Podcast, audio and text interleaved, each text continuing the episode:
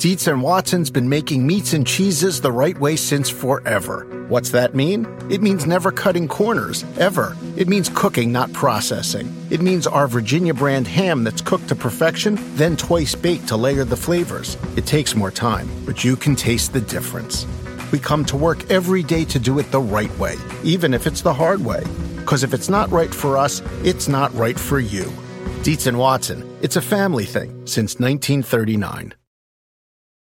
Professional welder Shayna Ford used VR training developed by ForgeFX to hone her skills as a welder. The more time that you spend practicing it, that's what separates a good welder from a great welder. VR training can help students like Shayna repeatedly practice specific skills. Virtual reality definitely helps because the more muscle memory that you have, the smoother your weld is. Explore more stories like Shayna's at meta.com/metaverseimpact.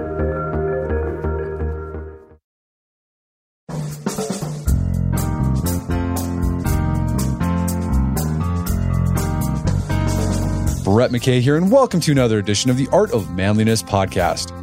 When we think about getting more done, we tend to think about working harder, exerting more willpower, and buckling down. We tend to think of doing things that are unpleasant, but that we deem worth it for the productivity boost they offer. But what if the key to greater productivity ran the other way around? And the easier and more enjoyable you made your work, the more of it you get done. That's the premise of Ali Abdaal's new book, Feel Good Productivity. In addition to being a new author, Ali is a doctor, a YouTuber, and the world's most followed productivity expert. Today on the show, Ali unpacks the three prongs of his feel-good approach to productivity: energize, unblock, and sustain. We talk about how to inject your work with more play, flip the confidence switch, find joy in increasing your power, harness relational energy, and use the 10-10-10 rule for overcoming hesitation and taking action.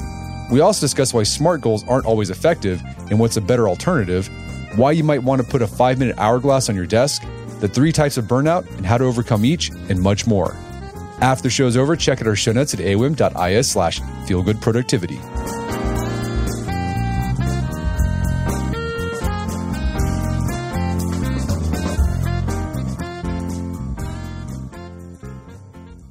All right, Ali Abdaal, welcome to the show. Thank you so much for having me. This feels like a full circle moment because I've been literally following your blog for over 10 years and listening to various episodes of the podcast as well. So it's super cool that I can be here with you today. Well, thanks for the long-time support and reading us. We really appreciate that. So you've got a new book out called Feel Good Productivity, and we're going to talk about that today. But you have an interesting background because you started off your career as a medical doctor, but now you're a productivity expert and a YouTuber. How did that happen? Because I think it'll tell us a lot about your approach to productivity. Yeah. So around the time that I discovered the Art of Manliness blog was when I got into medical school. So I was at Cambridge University in the UK, which is, a pretty good medical school, and it was pretty hard and pretty overwhelming.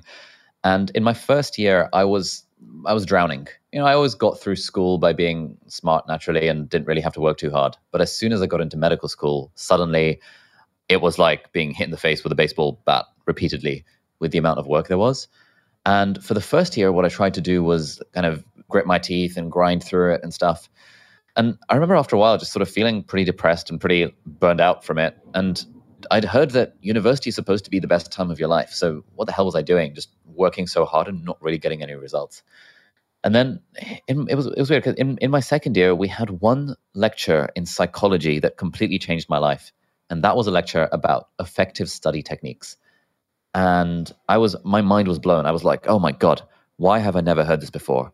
Suddenly I realized that all of the crap that I'd been doing and just working harder was totally ineffective. And if I had just had the right strategies, these handful of things that make studying for exams way more fun and more effective, I would have been way better. And so from that point on, for the next 5 years of med school, I applied all these strategies and stuff. And that meant I was able to get decent grades while also having loads of spare time on the side, purely because I'd found a productivity method for medical school. And that was when I launched a business. It was when I started my YouTube channel. And people kept asking me for study tips and kept asking me how I was so productive. And so what started off as, medical student with a bit of a small business on the side morphed into a bigger business, morphed into a YouTube channel. And now here we are, 10 years on from medical school, where My YouTube channel is, I think, hitting 5 million subscribers today, and people, have asked me to write a book about productivity, which is kind of weird. Well, I think it's really interesting because I think a lot of people have experienced what you experienced. They get a new job or they're in university and they think, I got to get more done. I got to get more productive. And like you, they typically focus on ways to cram more in to their day by employing, organizational hacks, or they try to figure out how can I will myself and create motivation so I can do the thing even though I don't want to do the thing and I'm tired. But your approach, it's called Feel Good Productivity. What do you mean by Feel Good Productivity? Yeah, so Feel Good Productivity is a pretty simple underlying message, which is that when we find a way to make our work feel good, we just automatically become productive. We become more productive, we become more creative, we become less stressed, and we have more energy to give to our work, but also to give to the other important areas of our life. And I think this is something that is really, really underrated. No one talks about this. Everyone these days is talking about how you've got to be disciplined, you've got to grind, you've got to grit, you've got to hustle, you've got to wake up at 5 a.m. and go for the run even when you don't feel like it. And sure, discipline does have its place. But I think relying on discipline and hard work as a long-term strategy is a recipe for complete burnout and is actually not the way that the most productive people are. Generally, if we think of when we're in flow states, when we're doing our best work, it's not when we're struggling with it or it's not when we're grinding with it. It's when we've found our way into that flow state where the thing that we're doing feels weirdly enjoyable. And so that's the whole philosophy, and the whole book is basically it's like a practical how-to guide on how to actually make your work feel more good. No, I'm really a big believer in that too, because like you, early on when I was in law school and early on when I started my business, I was really big on discipline and self-discipline and grit. And I, like you said, I think there's a place for that. And I'm glad I went through that stage in my development as a man. But as I've gotten older, I realized that stuff can only get you so far. At a certain point, you have to figure out how you can actually enjoy the process. And there's some great quotes as I've been thinking about this idea, and we've written about this on the site before. You come across these quotes of other thinkers who have figured this out too, is that you have to figure out how to feel good about what you do if you want to get more done. There's a quote from a guy named Richard J. Foster, wrote a book called The Celebration of Discipline. He said, "I'm inclined to think that the joy is the motor, the thing that keeps everything else going. Without joyous celebration to infuse the disciplines, we will sooner or later abandon them. Joy produces energy. Joy makes us strong." And as we'll hear in a bit, that's what you talk about. It's all about finding joy in what you do. Oh man, what a great quote. I wish I had put that in the book, but that's the first time I'm hearing it. I'm like, oh my God, that's literally the thesis of the book. Yeah. Okay, so let's talk about how we can infuse more joy into our work so that instead of feeling like a slog, it's light, it's easy, and we want to do more of it. You break down there's 3 different ways we can do this. You first want to energize yourself, you want to unblock, and then sustain. So let's dig into this energize aspect. And this is all about generating those feel-good emotions that'll help drive your productivity. And one way to do that is to inject a sense of play into your work. And you write about how seriousness can be a real downer on our productivity. Why is that? Yeah, so I think the first thing to say is that the way we inject joy into our work is firstly by just thinking about it. I think when we generally think how do I be more productive, the first thought that comes to mind is not how do I make this more fun, but that really should be the first thought that comes to our mind. How would I actually make this thing more fun? And play is one of the most underrated productivity strategies out there. And there are so many successful people like Nobel Prize winners and entrepreneurs and athletes, like the quote you said, who have landed on the conclusion that, wait a minute, if you find a way to approach your work in the spirit of play, you're going to automatically be more productive and more creative, but you'll also have way more fun along the way. And one of my favorite quotes about this is from the philosopher Alan Watts. And he wasn't talking about it in the context of productivity, just in the context of life. And what he said is that we should all be a little bit less serious and a little bit more sincere. And I love that framing. We've all played board games or games with people who take it too seriously. That's not very fun. They're too much of a stickler for the rules, and they're kind of draining to be around because they're just taking it too seriously. But we also don't want to play with people who are completely uncaring either, because that's just kind of boring, playing with someone who doesn't really give a shit. We want to play with someone who's playing sincerely because they're giving it their all, they're fully engaged, But they recognize that it's just a game at the end of the day, and they're approaching it with a certain lightness and ease. And one of the phrases from Zen Buddhism is, that Alan Watts talks about is, the angels fly because they take themselves lightly. And I think we all have this tendency to put so much seriousness into our work, to think it's so terribly important, that we really struggle to approach it with lightness. And I really found this when I was working as a doctor and, in my medical student days, when I'd be assisting in surgery, in life-saving operations, there'd be a mother and a baby bleeding out. There'd be like open heart surgery. It's like the full gamut of suffering where, it's literally life and death on the line. But even in these circumstances, the best surgeons that I worked with, the ones who were the most respected, who got the best results, were the ones who, at the same time as dealing with this life-threatening emergency, they approached it with a sense of lightness, a sense of sincerity rather than seriousness. They would have background music. They would crack jokes every now and then. They would create an environment that made everyone in the room, the medical students, the nurses, the physician assistants, like everyone in the room felt comfortable in that environment. And that meant they felt comfortable to raise issues if issues arose. Whereas the environments that, the less good surgeons create, where it's very serious, now everyone is drained of energy. People don't like it. It's a very high pressure environment, and people don't feel like they can bring up concerns, which is what leads to terrible things happening, like people having the wrong leg amputated because people didn't feel like they could tell the surgeon, hey man, I think you're operating on the wrong leg. So that's to say that even when life and death is on the line, which it probably isn't for most of work, we can always approach it with a little bit more lightness, a little bit more sincerity rather than seriousness. No, that quote, angels can fly because they take themselves lightly. That's G.K. Chesterton. He said that. And then he had this great, an extended quote after that, kind of goes what we were saying. He was saying, one settles down, and he put that into quotation marks, into a sort of selfish seriousness, but one has to rise to a gay self-forgetfulness. A man falls into a brown study. He reaches up to a blue sky. Seriousness is not a virtue. So he was talking about you got to be light, take things lightly. And I like that. You're so good at picking up these quotes. I have never come across that one either. My goodness. I should do more research for these books. But I love that idea of be sincere, not serious, because it allows you, if you have serious work, like if you're a doctor who's doing really life or death stuff, or if you're, you're a police officer or something like that, like I like that idea of being sincere, not taking it too seriously. I really like that approach. So what have you found? What are some tactics you have found in order to inject a bit more playfulness, a bit more lightness, a bit more sincerity into your work? Yeah. So the first one is fairly simple, and anyone can do this right now. The thing that I found moved the needle for me quite a lot was I would stick a Post-it note onto my computer monitor, and that Post-it note would read, "What would this look like if it were fun?" And it's sort of a variant of, Tim Ferriss likes to ask the question, what would this look like if it were easy? Which I think is a great question as well. But I've sort of rephrased that to, what would this look like if it were fun? And usually whenever we're in the midst of something that feels a bit draining, that feels a bit stressful, if we just pause and ask ourselves that simple question, what would this look like if it were fun? Answers will come to mind. It's like, maybe I could put on some background music. Maybe I could stretch my legs a little bit more. Maybe I could, go to sit on the sofa instead of at my desk. Maybe I could go to the local coffee shop. There are lots of ways that we can come up with to make whatever we're doing just that little bit more fun.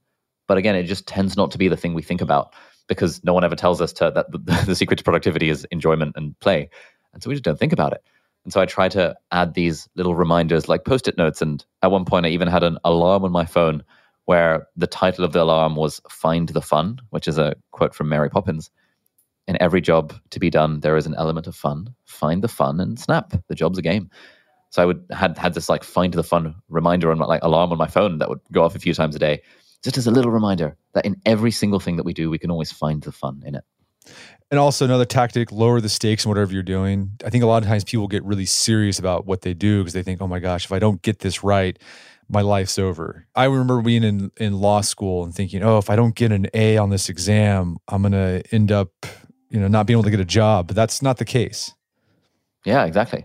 Yeah, I think that's a really good point. When I was doing the research for the book, there were some really cool studies they did on rats. Rats normally like play with each other, and you can measure how often they're playing by how much they're like biting each other's neck and all that fun stuff. And then they would put rats under stress by either putting them in a little like enclosed mesh type thing, or by injecting them with adrenaline and cortisol, which are stress hormones.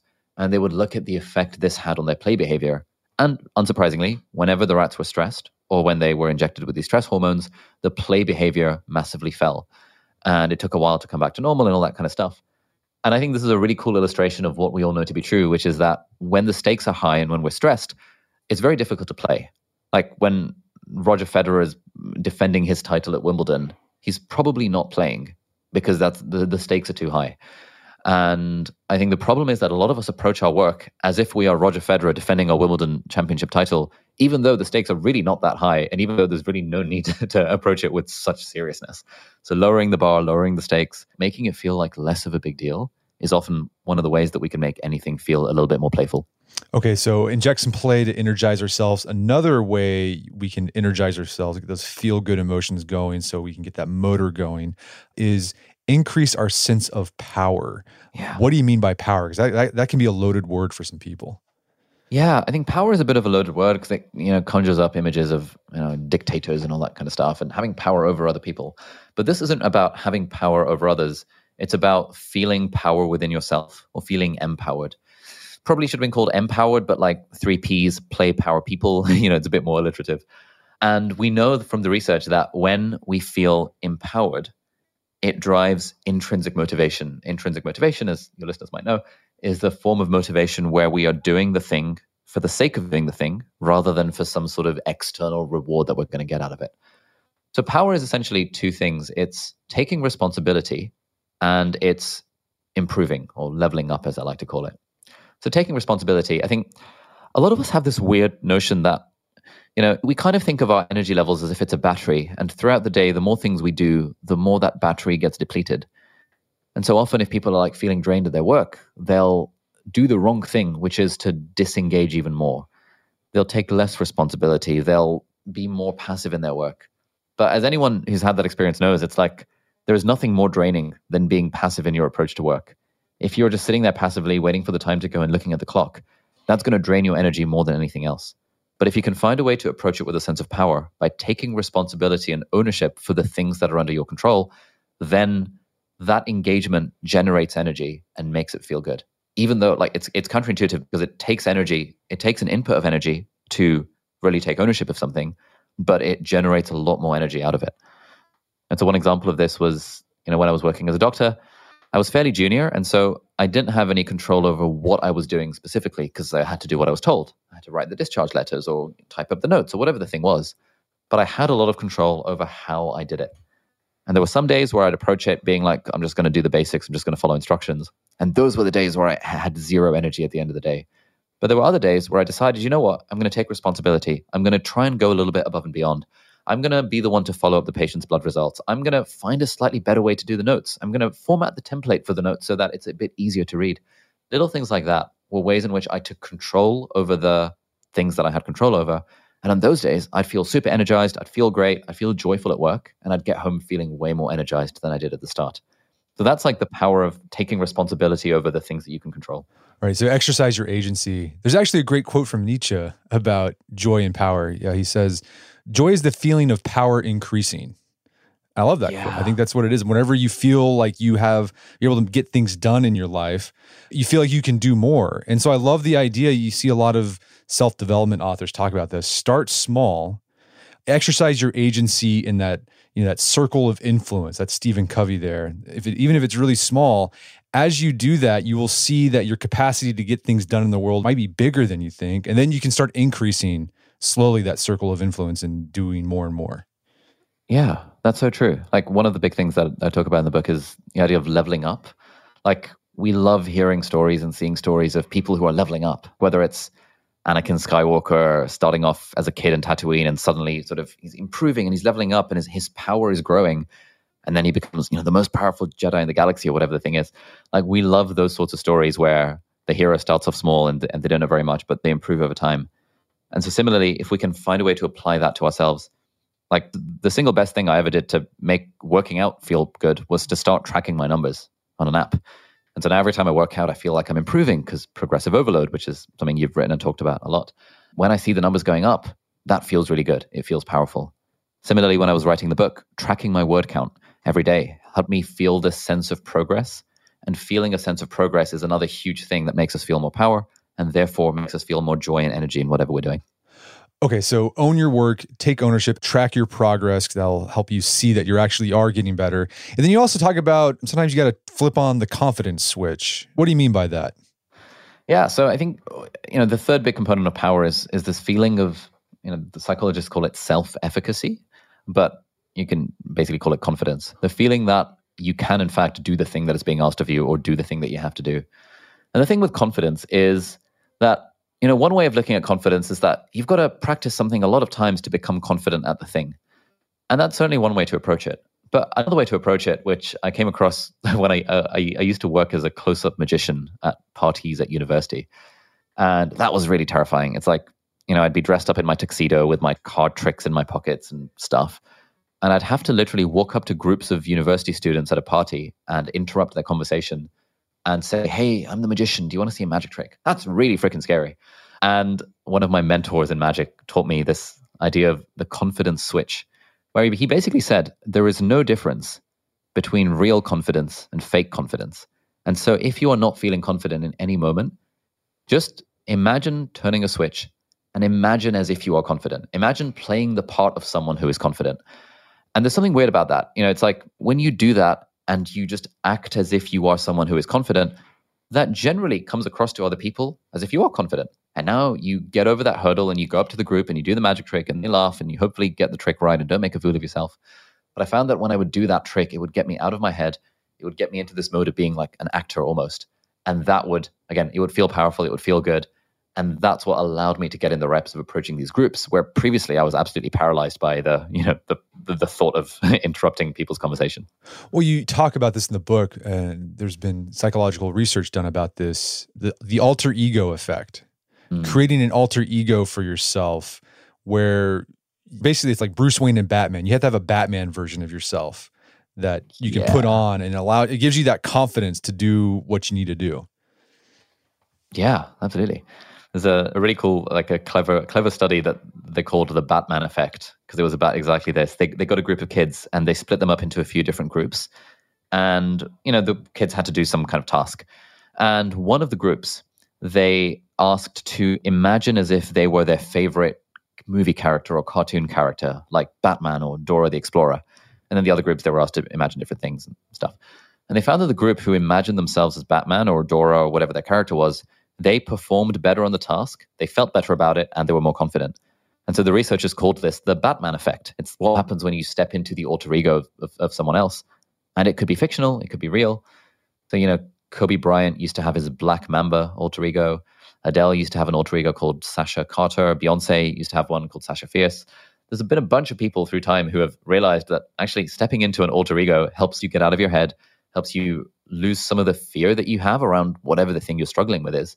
And, I use this in my life now because I'm wearing fake glasses at the moment because I've had laser eye surgery. I don't actually need to wear glasses, but I wear them because they help me imagine myself as young Professor X from the X-Men series. And I kind of think of myself as a young university professor just sharing insights. And it's not about me then, it's about serving my students. And putting on my fake glasses is a bit of a prop that helps me step into that alter ego. Okay, love that. So increase your power, exercise your agency, own what you have control over, increase your skills. You talk about that, and then flip that confidence switch. Just pretend like you have that confidence that can help you get the ball rolling. Another thing you talk about that energizes us is people. What role do other people play in us feeling good so we can get things done? Yeah, so we're all social creatures, right? And we've all had that feeling of, there are some people that you hang out with who you're hanging out with them and afterwards you feel super drained. But then we all also have other people in our lives where you hang out with them and then you leave the interaction feeling more energized. And psychologists call this relational energy. And they've actually studied it in organizations and they've created these energy maps where they go around and they ask everyone to rate like who is an energizer and who's a drainer. And they create these maps and to see like who are the key people in the organization who are the ones who are energizing everyone else. And they look at the data and they find that actually these energizers, these people, they are more productive, they're more creative, they are liked more by their peers, they get paid more, they get promotions quicker. Everyone wants to work with them, everyone loves them because they bring the energy. And so the thing to take away from that is A, we should all aim to become energizers ourselves. So one thing that you might want to ask yourself if you're listening to this is, to what extent am I an energizer to the people around me? Do I respond when they say something in an energizing way? Because if you do, then you're probably giving them energy. But if you don't, you're probably draining their energy, and that is going to be a bad recipe for your professional development and for your life. But I think the other thing we can take away from that is just the power of surrounding ourselves with people who lift us up. And so that's why, right now I'm sitting in a WeWork. I like going to co-working spaces because there's something about being around other people that gives me a lot of energy. Whereas for me, just sitting in my room or sitting in a hotel room or whatever in the office by myself feels kind of draining and kind of depressing. So I do whatever I can to get myself around other people. And during the pandemic, that was actually through Zoom co-working sessions. There's this writers group that meets 4 times a day, and you get together with a couple of 100 writers around the world. It's completely free. It's called London Writers Salon, and anyone can join. And that was how I made progress in the book during the pandemic, because it felt weirdly energizing being even just on Zoom with other people doing the same thing. Well, related to this idea of being part of a group to help energize yourself, you have this idea called the comrade mindset. What do you mean by the comrade mindset? Yeah, so the comrade mindset is sort of distinct from the competitor mindset. I think there's sort of 2 ways to approach thinking about colleagues. And we definitely had this in medical school. There were some people who approached medical school as if they were competing against other people. They approached it as if it was a zero-sum game. There was a guy I knew who would take out multiple copies of the same book from the library so that other students couldn't get their hands on it. That's a very competitor mindset. And that is a really draining way to live, because no one has fun over the long term if they feel as if they're competing with a lot of people. It takes a lot of energy and a lot of stress to do that. Whereas the alternative is the comrade mindset. It's imagining as if you're working with everyone. Everyone is part of your team. This is how relationships thrive. You imagine yourselves as teammates, striving together for the common good. The comrade mindset is you imagine you and your colleagues as teammates rather than competitors. And so you try your best to help them out. You share resources. When I was in medical school, I discovered the power of this, and I made a shared Google Drive where we would all put our own essays so that we would all benefit from everyone else's notes as well. I know some students, they form a little group, and when they're in a lecture, they create a shared Google Doc. So they take lecture notes all together. And if someone's struggling with something, they'll put a little question mark and someone else will fill it in. That's all thinking as if you're a comrade with these other people. And A, it makes work much more energizing and much more enjoyable. But B, it also creates the sorts of relationships, the positive sum relationships that just benefit the rest of your life as well. We're going to take a quick break for a word from our sponsors. Wedding season is coming up, and if you are preparing for the big day, I know wedding planning can be really intimidating, but finding the perfect suit shouldn't be. Indochino makes it easy to get a fully customizable suit right from your home. Don't just wear any suit on your big day, wear a custom made-to-measure suit. Suits start at just $499, which is about the same price you'd pay for an off-the-rack suit at a department store. And they've also got custom made-to-measure shirts starting at just $89. So I've talked about my Indochino suit on the podcast before. They've been a long-time podcast sponsor. It's navy blue. The measuring process was super easy. They got these video guides you follow. You'll need another set of hands to help you out with that. But the really fun part is customizing it. Got to customize how I wanted the lapels on the jacket, the pockets, the lining. I went no pleats on the pants on this suit. A lot of fun. And then in a few weeks, you have a made-to-measure custom suit sent directly to your door. When planning your wedding, get a suit as unique as you with Indochino. Go to Indochino.com and use code manliness to get 10% off any purchase of $399 or more. That's INDOCHINO.com, promo code manliness. All right, if you have a family, then you need to get term life insurance to protect them. It's one of the smartest financial decisions you can make, and the start of the new year is the perfect time to get it done so you can focus on whatever else the year has in store for you. Fabric by Gerber Life was designed by parents for parents to help you get a high-quality, surprisingly affordable term life insurance policy in less than 10 minutes. Fabric has flexible policies that fit your family and your budget, with quality policies like $1 million in coverage for less than $1 a day. There's no risk to apply. They have a 30-day money-back guarantee, and you can cancel at any time. I remember when I was a new dad, I had a lot of thoughts going through my head. One of them was, how can I take care of my family when I'm gone if something happens to me? Well, it's one of the first things I did. I got term life insurance, one of the best decisions I made. Join the thousands of parents who trust Fabric to protect their family. Apply today in just minutes at meetfabric.com/manliness. That's meetfabric.com/manliness. MEET fabric.com/manliness. Policies issued by Western Southern Life Assurance Company, not available in certain states. Prices subject to underwriting and health questions. Daylight saving time is starting up again. The goal of this is to give us more daylight from March through November. By setting our clocks forward, it may feel like there are more hours in the day, but if you're hiring, it doesn't necessarily help you find qualified candidates for your roles any sooner. There is only one way to do that, ZipRecruiter. And right now, you can try it for free at ZipRecruiter.com/manliness. ZipRecruiter works around the clock to help you find qualified candidates. Once you post your job on ZipRecruiter, they send it to 100 plus job sites so you can reach more of the right people. ZipRecruiter's smart technology also quickly scans thousands of resumes to identify people whose skills and experience match your job. Spring forward with a new hiring partner, ZipRecruiter, and find top talent sooner. See why 4 out of 5 employers who post a job on ZipRecruiter get a quality candidate within the first day. Just go to this exclusive web address to try ZipRecruiter for free. ZipRecruiter.com/manliness. Once again, that's ZipRecruiter.com/manliness. ZipRecruiter, the smartest way to hire. Picture that thing you've always wanted to learn. All right, you got that in your head? Now picture learning it from the person who's literally the best at it in the world. That's what you get with Masterclass. This year, learn from the best to become your best with Masterclass. Masterclass offers over 180 world-class instructors, and many of these instructors are former AOM podcast guests. You can learn negotiation from Chris Voss, leadership skills from Jocko Willink, how to master your habits with James Clear. Plus, every new membership comes with a 30-day money-back guarantee, so there's no risk. So recently I went through the masterclass on negotiation with Chris Voss. A lot of useful information in there. Talked about the value of known in negotiation, how to use your body language and speech patterns to get your best out of a negotiation. Very well done. I really enjoyed it and got a lot out of it. Right now, listeners of our podcast can get an additional 15% off an annual membership at masterclass.com/AOM. Get 15% off right now at masterclass.com/AOM, masterclass.com/AOM. Check out the masterclass on negotiation with Chris Voss. And now back to the show. Okay, so that's energized. So we got to inject some more play, increase our sense of power, and surround ourselves with people that energize us. Let's move to this unblock idea. And this is all about unblocking the things that keep us from doing what we want to do. In your experience, in your research, what are the biggest causes of us not wanting to get things done? Yeah, so procrastination, this feeling or distraction, this feeling of not wanting to get things done. Broadly, I think it boils down to 3 things. And those 3 things are uncertainty, fear, and inertia. And if we can tackle those 3 things, uncertainty, fear, and inertia, that really moves the needle in terms of helping us get things done. The first one that often comes up is just uncertainty. Like we've all heard people say, hey, you know, this year I'm going to get fit or I'm going to get healthy. But what does get fit or get healthy even mean? Like it's very, very unclear.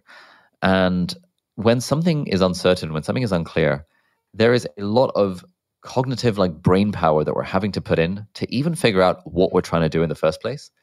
It's like if I'm trying to go to the gym without a plan. You know, it's hard enough to get myself to the gym, let alone if I go there without a plan. Now I spend ages just on my phone trying to figure out, okay, what am I actually going to do? And then it's like I get demotivated and then I don't want to work out. Whereas if I just have a bit of clarity, if I understand when am I going to the gym and what specifically am I going to do when I get there, that makes it much more likely that I'll actually hit the gym and do the work. I think that the same thing applies to our work. If it's like, if you know you have to work on this PowerPoint presentation or the sales pitch or this landing page or whatever thing might be, and you know exactly what you have to do and when you're going to do it, that solves a lot of problems. But I think there's a lot of, you know, people have this, like if your boss tells you to do something that you don't quite understand exactly what they want or why they want it, that is a recipe for procrastination and for not getting the thing done. Now, I've seen this idea of uncertainty stopping, like I've seen it in my own life, but also seen the lives of people who read Art of Manliness. So over the years, we put out all this content on how to do things, like how to get more fit, how to start whatever. And we often get emails from people like, okay, this is great. I want to do that, but I don't know how to get started. Like, what do I do? And so that's one of the reasons why we created The Strenuous Life, which is this online platform that we created. And we created, we created Man Scouts. There's 50 different badges based around 50 different skills we've written about on Art of Manliness. But basically the goal of these badges is, okay, let's say you want to get into camping, right? Well, here's the requirements. Just do these things. And the things, you're not going to become an expert by doing these things, but the goal of them is like, okay, just get started. You don't know what to do. Here's what to do. And hopefully by getting started, you'll kind of create a flywheel of action. So you'll just keep doing it and maybe start digging deeper on your own. But yeah, just telling people like, here's basic things to do. it's amazing how much that can do to help people get going with them, with their goals. Yeah, absolutely. This is something that, so I've for the last few years, I've been coaching people and teaching a course on how to grow on YouTube, because people kept on asking me that. So I made a course about it. And, you know, we've had several thousand students so far. And the single biggest thing that holds people back is this fear of getting started. And there's sort of two things that come into that. There is fear and there's also inertia. So the fear component is, I'm afraid of what other people will think of me. I'm afraid of judgment. I'm afraid of rejection. I'm afraid I won't be good enough. And so that's like a huge emotional hurdle that everyone has to overcome whenever getting started with something. But then there's the inertia component as well, of just actually getting started and doing the thing. And I love what you said about the camping stuff. Like, you know, people overthink this stuff so much. Often all it takes is to just get started. And once you get started and you lower the stakes, you can increase your standards over time. But trying to be perfect from day one is just a recipe for continuing to procrastinate and just never do the thing that you actually want to do. Well, going back to this idea of trying to reduce uncertainty. So one of the common self-help, self-improvement tips out there, if you're feeling uncertain about what you want to do or how to accomplish it, you're supposed to create SMART goals. I think we all know what SMART goals are at this point, but you actually say SMART goals, not that effective. You actually encourage what are called nice goals. What are nice goals? Yeah, so SMART goals are good if you are already succeeding at something, you know. But a lot of the time when we're struggling to do something, it's because we're beginner in that particular thing. And so setting a very specific, measurable, you know, ambitious type goal tends to demotivate us rather than motivate us. And so after reading a bunch of research papers about this, I found this acronym NICE, N-I-C-E, which is near-term, input-based, controllable, and energizing. So near term, it's not like what do I want to do in a year, it's what do I want to do this week. Input based is what are the inputs. So if you're being a YouTuber, for example, it's like, I am just going to make one video a week. That's an input that I can control. Or I'm just going to write 1,000 words, or I'm just going to write for 20 minutes, rather than I'm going to hit 100 subscribers, or I'm going to get this amount of revenue. Which leads to point number 3 is you want them to be things that are controllable. Generally, inputs are in your control and you want them to be realistic and easy. So when I first started my YouTube channel, I was not thinking, let me set a SMART goal of hitting 1 million subscribers in 2 years. I was thinking, I just want to make one video a week. And if I make one video a week, I'll be happy. And then the E is energizing. And so we've talked about the 3 energizers, but we want to find a way to make the process enjoyable so that we're more likely to stick to it. And then once you become good at actually building the habit of, let's say, going to the gym or making YouTube videos, at that point, setting SMART goals becomes helpful, where you're like, all right, I'm going to increase my deadlift by 20 pounds in the next 2 weeks, or whatever the thing might be. But that is really unhelpful for a beginner because it tends to overwhelm them. No, I love that idea of nice goals. I know a lot of people, it's the new year. So a common goal that people are going to have is lose weight. And some people might have a lot of weight to lose. And they're saying, I want to lose 70 pounds. And they might create a SMART goal around that, but as you said, that can be overwhelming. So I really like this nice idea. So near-term goal you could create is this month I'm going to exercise, I don't know, we can say 5 days a week.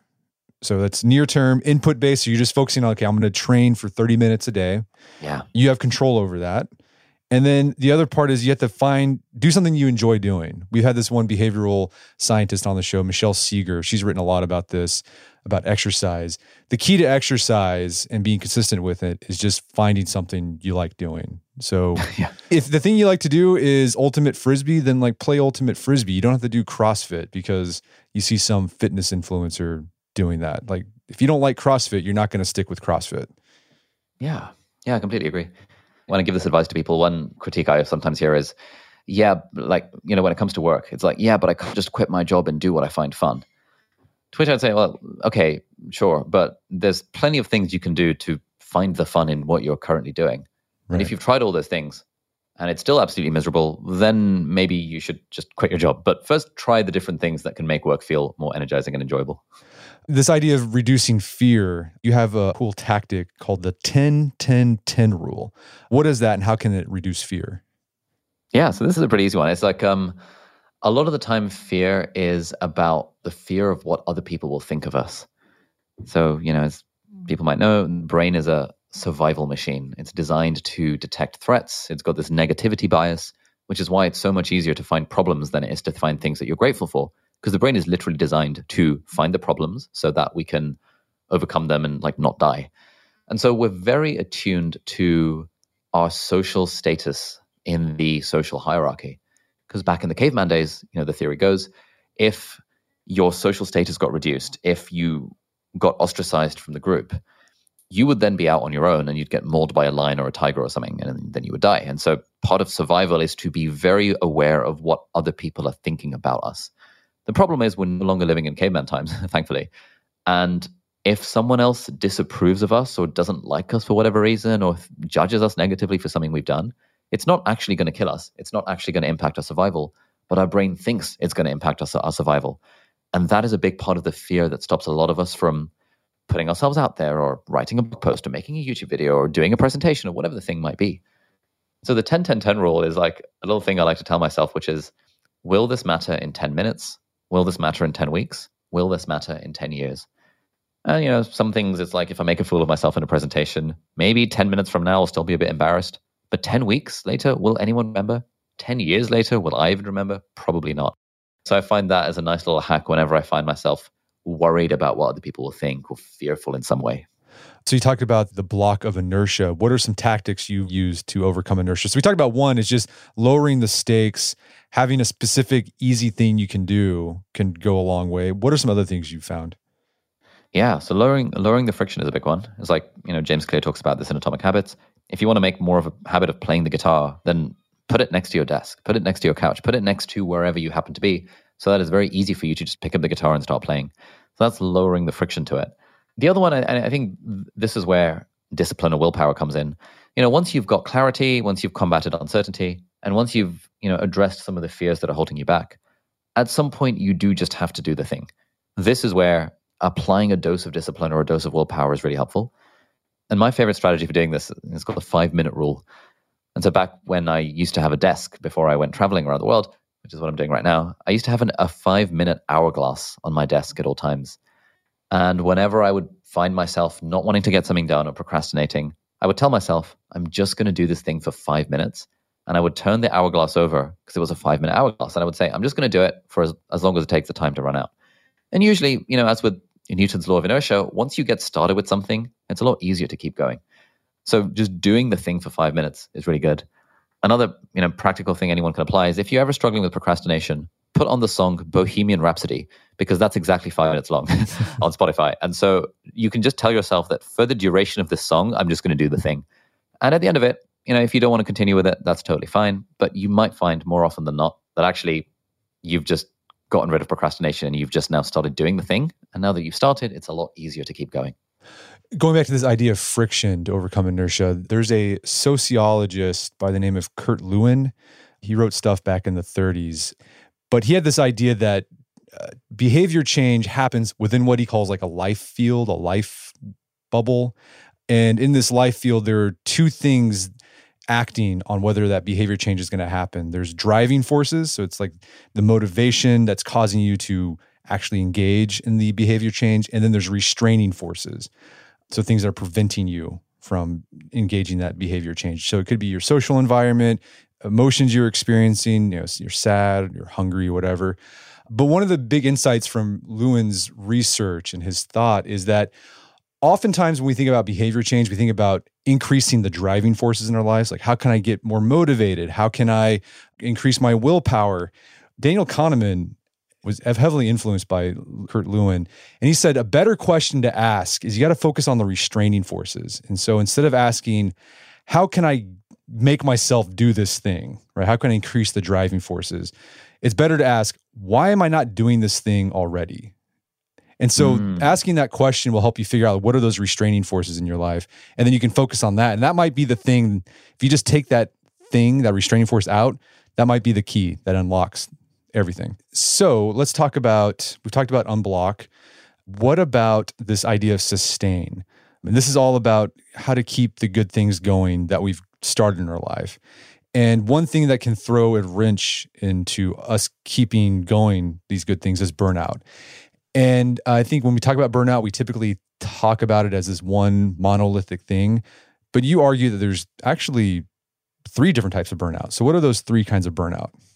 Yeah. So again, just from doing a bunch of reading into the research behind burnout, me and my team sort of realized that there's these three different types that you can target in different ways. And so the first one we call overexertion burnout. Then we've got depletion burnout, and then there's misalignment burnout. So overexertion burnout is what it sounds like. It's where you're overexerting yourself. You are just simply trying to do too much stuff. And so the solution to that is to, as Oliver Berkman tries to say in 4,000 Weeks, which is a really good book, A, just try and say no to more things, try and do fewer things, because the more shit you have on your plate, the more stuff you have to do, obviously, the easier it will be to feel overwhelmed and burnt out. And a lot of us are living life doing a lot of the urgent things, but very few of the important things, because the urgent things are very rarely important and the important things are very rarely urgent.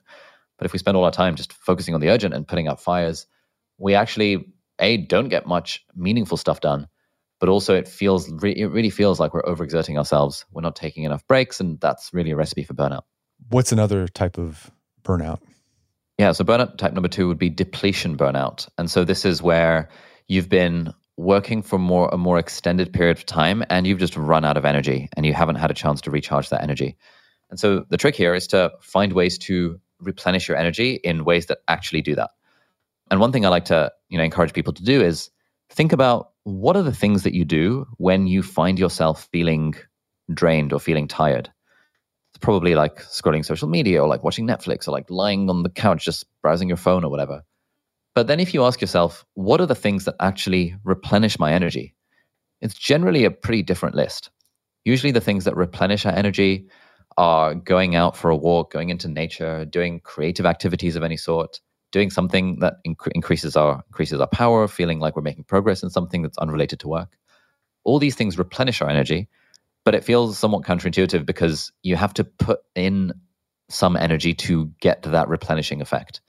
And often what we do is we just end up defaulting to whatever the easiest thing is, which is Netflix or social media and stuff. And so really the whole thing about combating depletion burnout is to recognize when you need to recharge your energy and doing appropriate things to recharge that. Yeah, and you have an acronym to figure out what constitutes a recharging activity, and it's CALM. So the C is for being competent at the activity. The A is for having autonomy. The L is that you feel liberated. And M is for mellow. So what's an example of a calm activity? Yeah, so calm activity would be something like, painting. So the C would be competent. So if I feel like when I'm painting, I'm getting better at the art of painting slowly over time, that's going to recharge my energy. That feels really good. Ties into that stuff around power that we talked about that drives intrinsic motivation. A for autonomy. No one is telling me what to paint. I'm not working on a commission. That would make it not recharging, but I'm just painting whatever I feel like. Liberty or liberation. The painting has to be different from what I do for work. So, like musicians who are professional musicians tend not to find music relaxing anymore because they've made it their work. They tend to find creative hobbies like painting, which are very different from what their work is, so they feel liberated from it. And then M for mellow, the stakes can't be too high. It can't be something like, you've got a deadline for a competition, an art competition, and so you're painting to meet the deadline. That's not really a mellow state to be. A mellow state to be is more like, I'm just painting for fun. I'm painting because I enjoy it. I'm painting because I want to do it. And so thinking about activities from this calm framework, some people find helpful as a way of figuring out, will this thing really recharge me? Or is it just, something that I'm doing past the time? So one thing you have to worry about with, let's say you find a calm activity that checks all these boxes, there's always a temptation to start sharing this stuff on social media, and it turns your calm hobby into a job where you no longer like it. So you gotta be careful with that. Because I get the impulse because you want to share, like it brings you joy, you want to share this with others. But I've seen that happen with people where they fall into the trap of, oh my gosh, this has a following, I can make money on this, and it's no longer a source of joy. It actually becomes a stressor.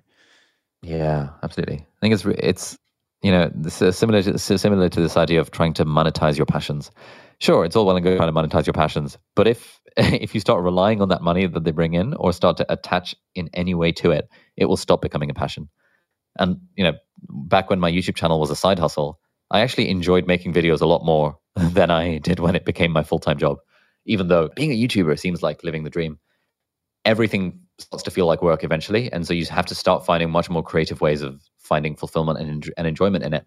Whereas if it's a hobby and you're not reliant on the money from it, or you're not making money at all or not sharing it at all, then it's a lot more likely to be recharging for you. Then another thing with this idea of recharging, sometimes you just got to do nothing. And you recount this story when you were in medical school. You're on one of those grueling tours in the hospital, and the hospital is packed, and you just decided, I'm not going to take a break. I'm going to work through this. I'm going to show my grit. I'm going to show how dedicated I am. But then you actually had a senior doctor pull you aside and say, dude, why aren't you taking your break? And you were like, well, you know, there's so much to do. You know, there's so much I need to get done. And the doctor basically told you, you can't afford not to take a break. You need to take a break. Yeah, I think that's really cool. It's like within emergency departments, which is literally, again, you're dealing with life and death. But even so, and especially so, every 4 hours, you have to take a half an hour break. It's like legally mandated, to the point that like every senior doctor has to be looking out for who's not taking a break, who's taking a break. Because, you know, when you don't take breaks, you're more likely to make a mistake. Bad things are more likely to happen. You're not going to be on your best form. You're not going to be good vibes around the patient at the very least. And so in those breaks, you know, sure, you can try and go for a walk, do something relaxing or whatever. But actually, sometimes what it takes is to just sit on the couch and just do nothing and just try and relax for that half an hour, maybe with a cup of tea. And that is sometimes what we need to relax. I think, again, there's a risk of over-optimizing relaxation where it's like, oh, you know, I'm only going to do this thing because it like is technically recharging my energy. It's like, okay, that, you know, that's fine. But there is absolutely time to just do nothing at all. And doing nothing at all is sometimes exactly what we need. Let's talk about this third type of burnout, misalignment burnout. How can we counter that? Yeah, so this is, I think, an underrated type of burnout because people tend not to think about it. People tend to think about burnout as like, oh, I don't have any energy. But actually, if we're doing something consistently that is not aligned with where we actually want to go, then that will really start to drain our energy after a while. And we'll start to get one of the key symptoms of burnout, which is this sense of meaninglessness, purposelessness, this sense of, oh, you know, I've got this job, I'm doing this thing, but like, I don't really know why I'm doing it. Like, what's the point? And I've had that kind of feeling with my business and my YouTube channel at various times over the last 7 years. And I've, you know, in doing the research for this book, I recognized that, oh, wait, this is actually a symptom of burnout. This is one of the classic symptoms of burnout, in particular in men. There's a bit of a gender split here. Like women tend to experience more like the emotional exhaustion, sort of my energy is depleted type of burnout. Whereas for men, a lot of the times burnout manifests as this feeling of purposelessness or meaninglessness when it comes to your work. And so what we do about this is that, and you know, I think this kind of gets a bit heavy, which is why I put it at the end of the book rather than at the start, is that it's really useful to try at least to figure out vaguely where you want to be going in life. Like what would you like your life to amount to? Because if you've got a North Star, if you've got this destination that you're slowly working towards, then you can make sure that whatever you're doing is aligned with that destination. But I think a lot of people don't think about this, or they do think about this and the stuff they're doing is just not aligned with that at all. And so in the book, I talk about a couple of strategies that I found super helpful for this. One of them is, again, kind of heavy, but it's just the idea of imagining what would you want written about you when you're dead? What would you want your obituary to say? And so I wrote mine out a few months ago because I like doing this exercise every year or so. And something like that where you just fast forward to the end of your life and you're thinking, what would I want people to say about me? What would I want my friends and family to say about me? What kind of person would I like to be? And then what sort of achievements would I like to have had? What sort of impact would I have liked to have on the world? That is one very good way of breaking through the limitations of the here and now, of like just being short-term focused. And just really thinking big, thinking about the long term. And if we can do that a couple of times, then we can generally find that, oh, okay, that's kind of the direction I want to head with my life. Cool. Let me make sure what I'm doing is aligned with that. David Brooks, in one of his books, he talks about the difference between eulogy virtues and resume virtues. And he talks about most of the time men really focus on the resume virtues. So this is like the skills, the attributes you need to, you know, advance your career and make more money. But he said, really, you know, the thing that gives us meaning is focusing on those eulogy virtues. Like, what are the things you want people to say about you at your eulogy? And it's probably not, oh, he's able to crank out, you know, 34% more productivity and increase profit margins by, you know, 2%. No, you want people to say, oh, he was such a great guy. He was a great dad, great husband, a great friend. He gave back to the community. You know, always made your day, you know, whatever. I mean, that's the stuff that's really going to bring you the most joy and satisfaction. Yeah, absolutely. I've started reading that book. I think it's The Road to Character. The Road to Character, right. Yeah, that's it. Yeah, it's really good.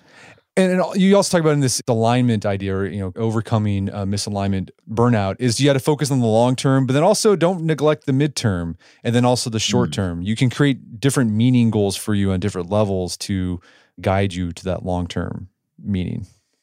Yeah. Yeah. One of my favorite exercises to do, and I do this every few months, is the Wheel of Life, which is like this coaching exercise where you basically split up your life into a bunch of different sections and you just rate on a scale of 0 to 10. How satisfied do you feel in that area of your life? Or how aligned do you feel with where you're actually trying to go in that area of your life? So in health, it might be physical, mental, spiritual. In work, it might be kind of career, money, and growth. And, you know, you can do relationships, which is romance, family, and friends. And anyone listening to this, if you just Google Wheel of Life, you'll find a bunch of different examples. And you can just rate yourself on these things and ask yourself, you know, how aligned do I feel in each of these different areas of my life? And generally, most of us find that we are misaligned or not satisfied in one or more areas.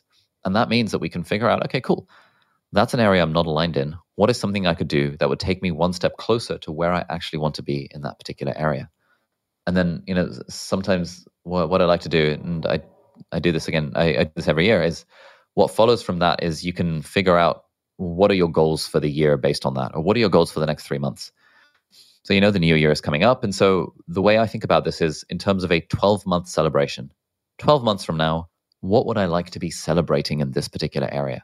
So for me, you know, I did this exercise a couple of months ago. I rated my physical health pretty low because I was traveling and not making time to work out and stuff. And so my goal for 2024 is I want to get into the best shape of my life. And I know to do that, I need to hit the gym 3 or 4 times a week, need to get my protein, progressive overload, all that fun stuff. I've got a fitness coach. But that is a goal that I was able to set because I recognized, hang on, this physical health area of my life is out of alignment, and that's a problem. So let's just do something to solve that particular problem. So I love this conversation because I think the overarching theme is just how can you make the stuff you do more enjoyable? Because if you can do that, you'll be more likely to do those things. So Ali, where can people go to learn more about the book and your work? Yeah, well, firstly, thank you so much for having me. This has been wonderful. If you guys want to hear more about the book, you can check out feelgoodproductivity.com. That's the website that has all the links, and it's also available on Amazon, Barnes & Noble, everywhere you normally get books. Fantastic. Ali Abdaal, thanks for your time. It's been a pleasure. Thank you so much, man. My guest today is Ali Abdaal. He's the author of the book, Feel Good Productivity. It's available on Amazon.com and bookstores everywhere. You can find more information about his work at his website, feelgoodproductivity.com. Also, check out our show notes at awim.is/feelgoodproductivity, where you find links to resources where we delve deeper into this topic.